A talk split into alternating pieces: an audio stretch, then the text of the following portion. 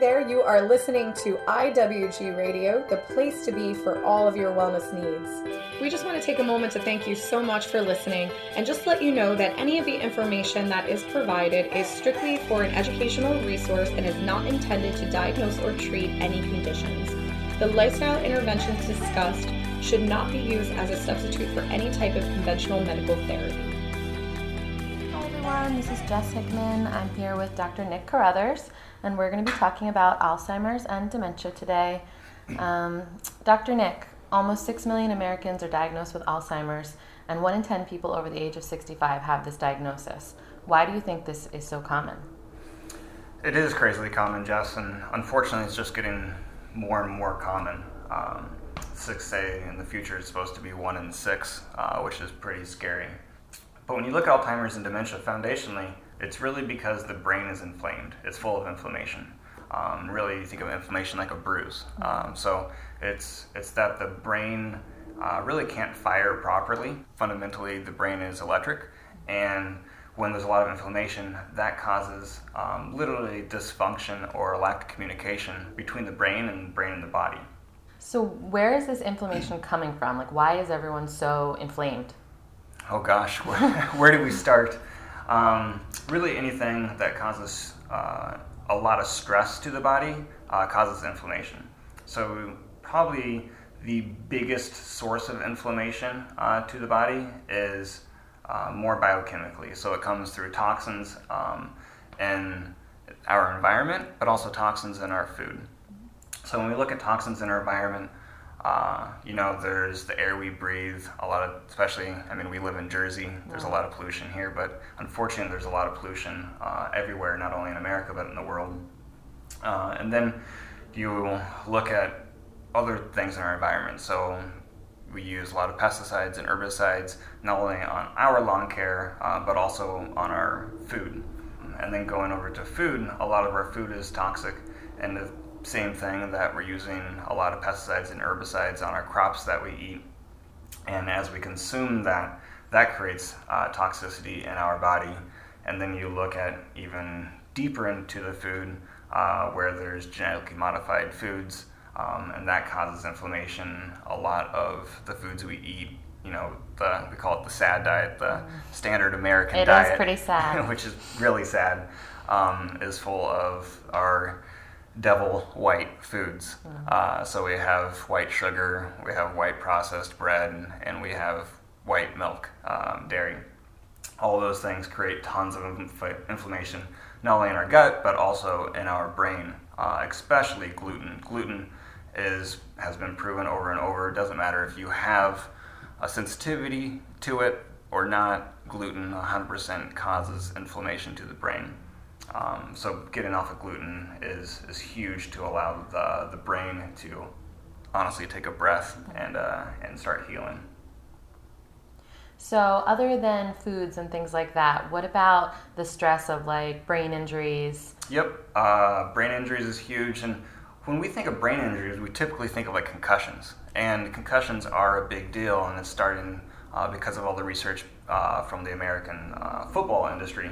Um, a lot of research is coming out showing that concussions are a lot bigger deal than we thought. Um, and then also because of that, there's what's called CTEs, which is uh, chronic traumatic encephalopathy, and those are the brain injuries that we don't really consider a brain injury. That's like having a fall off your bike and hitting your head, but you're just like, ow, that hurt, um, or falling off a curb, or you know, playing football and not having a typical head injury, but anytime you hit your head against something, there's an impact that creates inflammation. Also, we're seeing a lot of problems in soccer. People doing the headers, hitting the soccer ball uh, against their head, and that's creating that abrasion uh, that creates a lot of inflammation.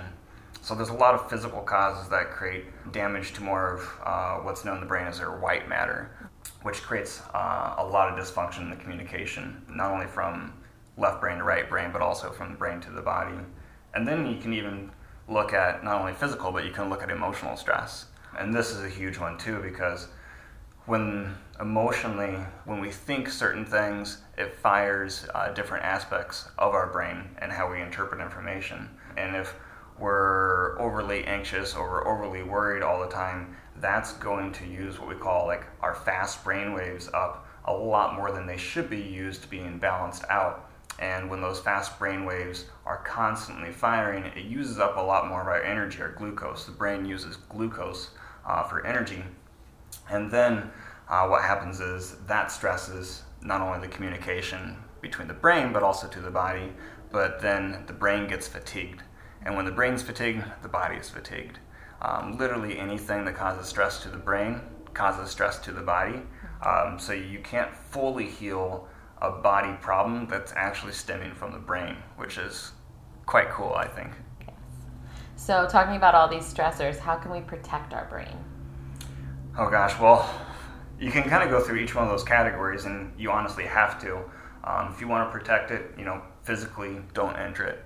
Uh, I grew up playing football. I actually had a lot of concussions myself. One of the reasons why I study and know so much about the brain is so that I can hopefully help my, heal myself as well as uh, other people looking to increase their brain health.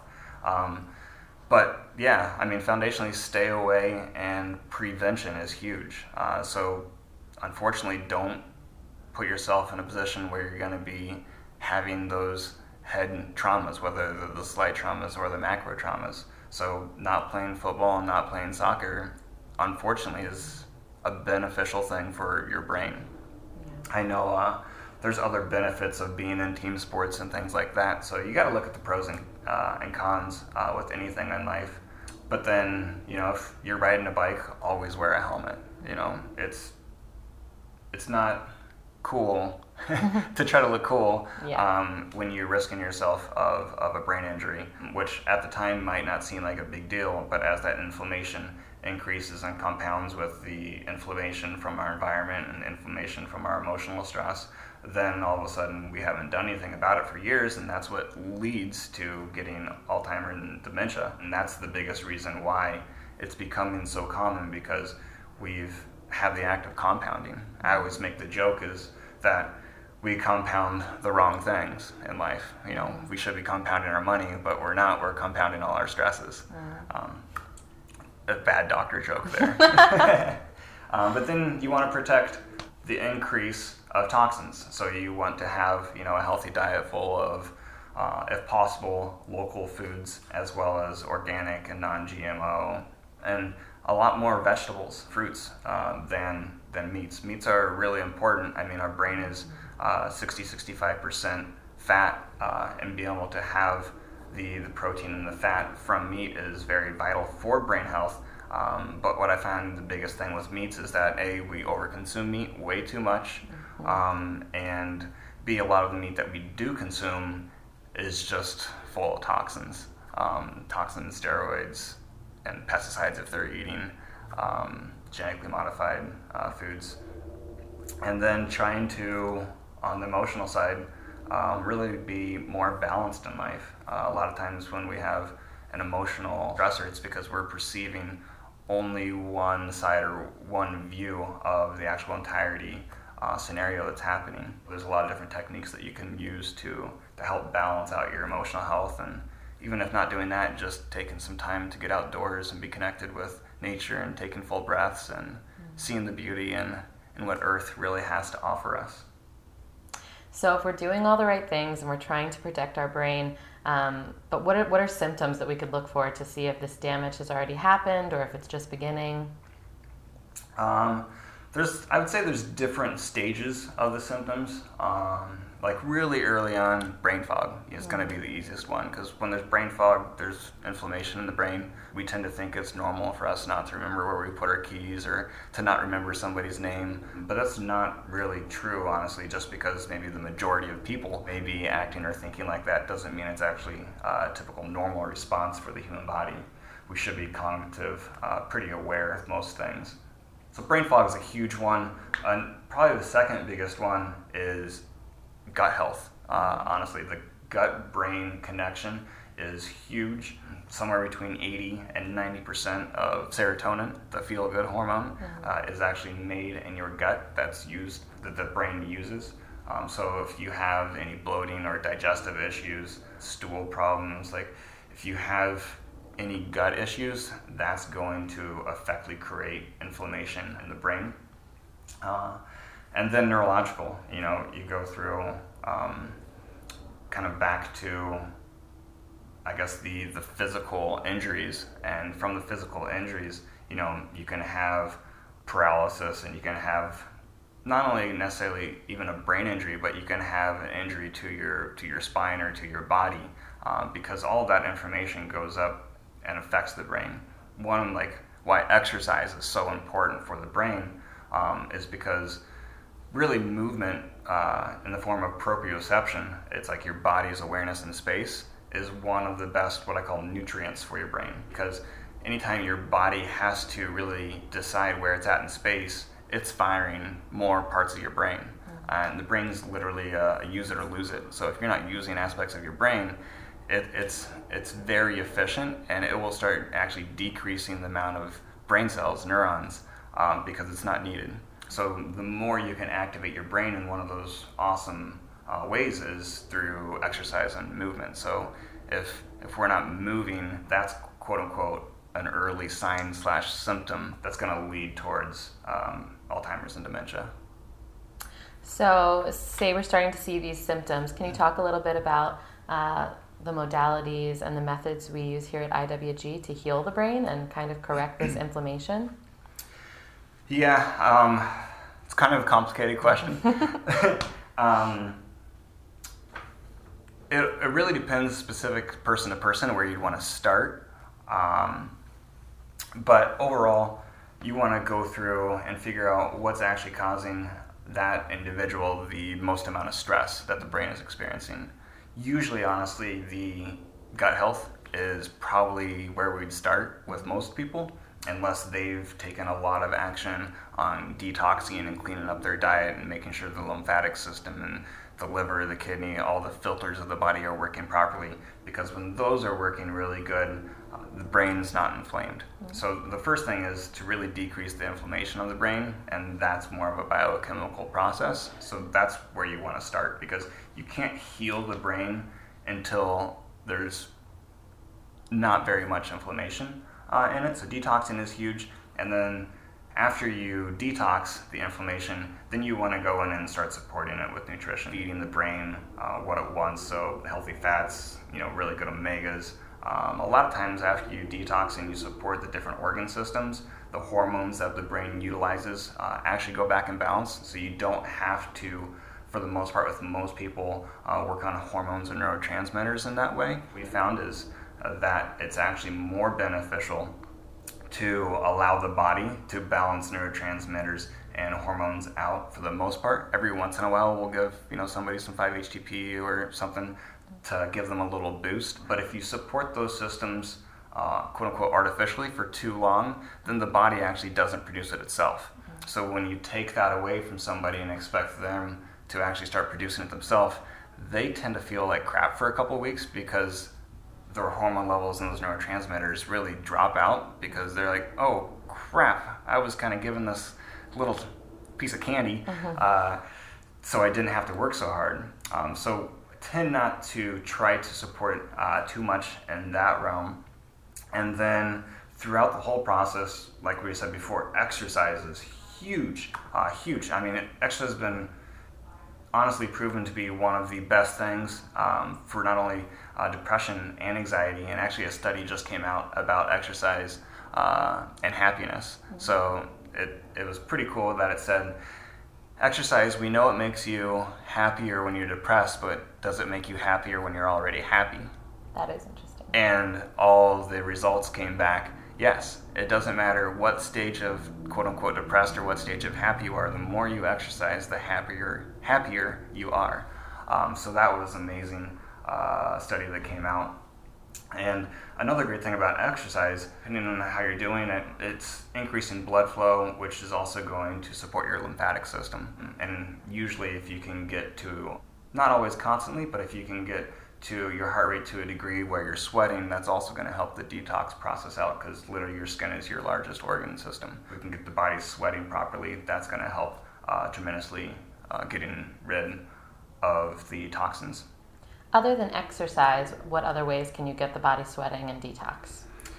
My favorite way, my outside of exercise, um, is infrared. Infrared sauna is particular. Uh, infrared works like the sun. So infrared heats up objects. It doesn't heat up the air. So like most saunas you walk into and you're like, oh my god, this is brutally hot. I can probably stay in here for 10 minutes, maybe. Uh, and then you jump out and you're like, oh, that was that was a good sweat. Depleted. Right.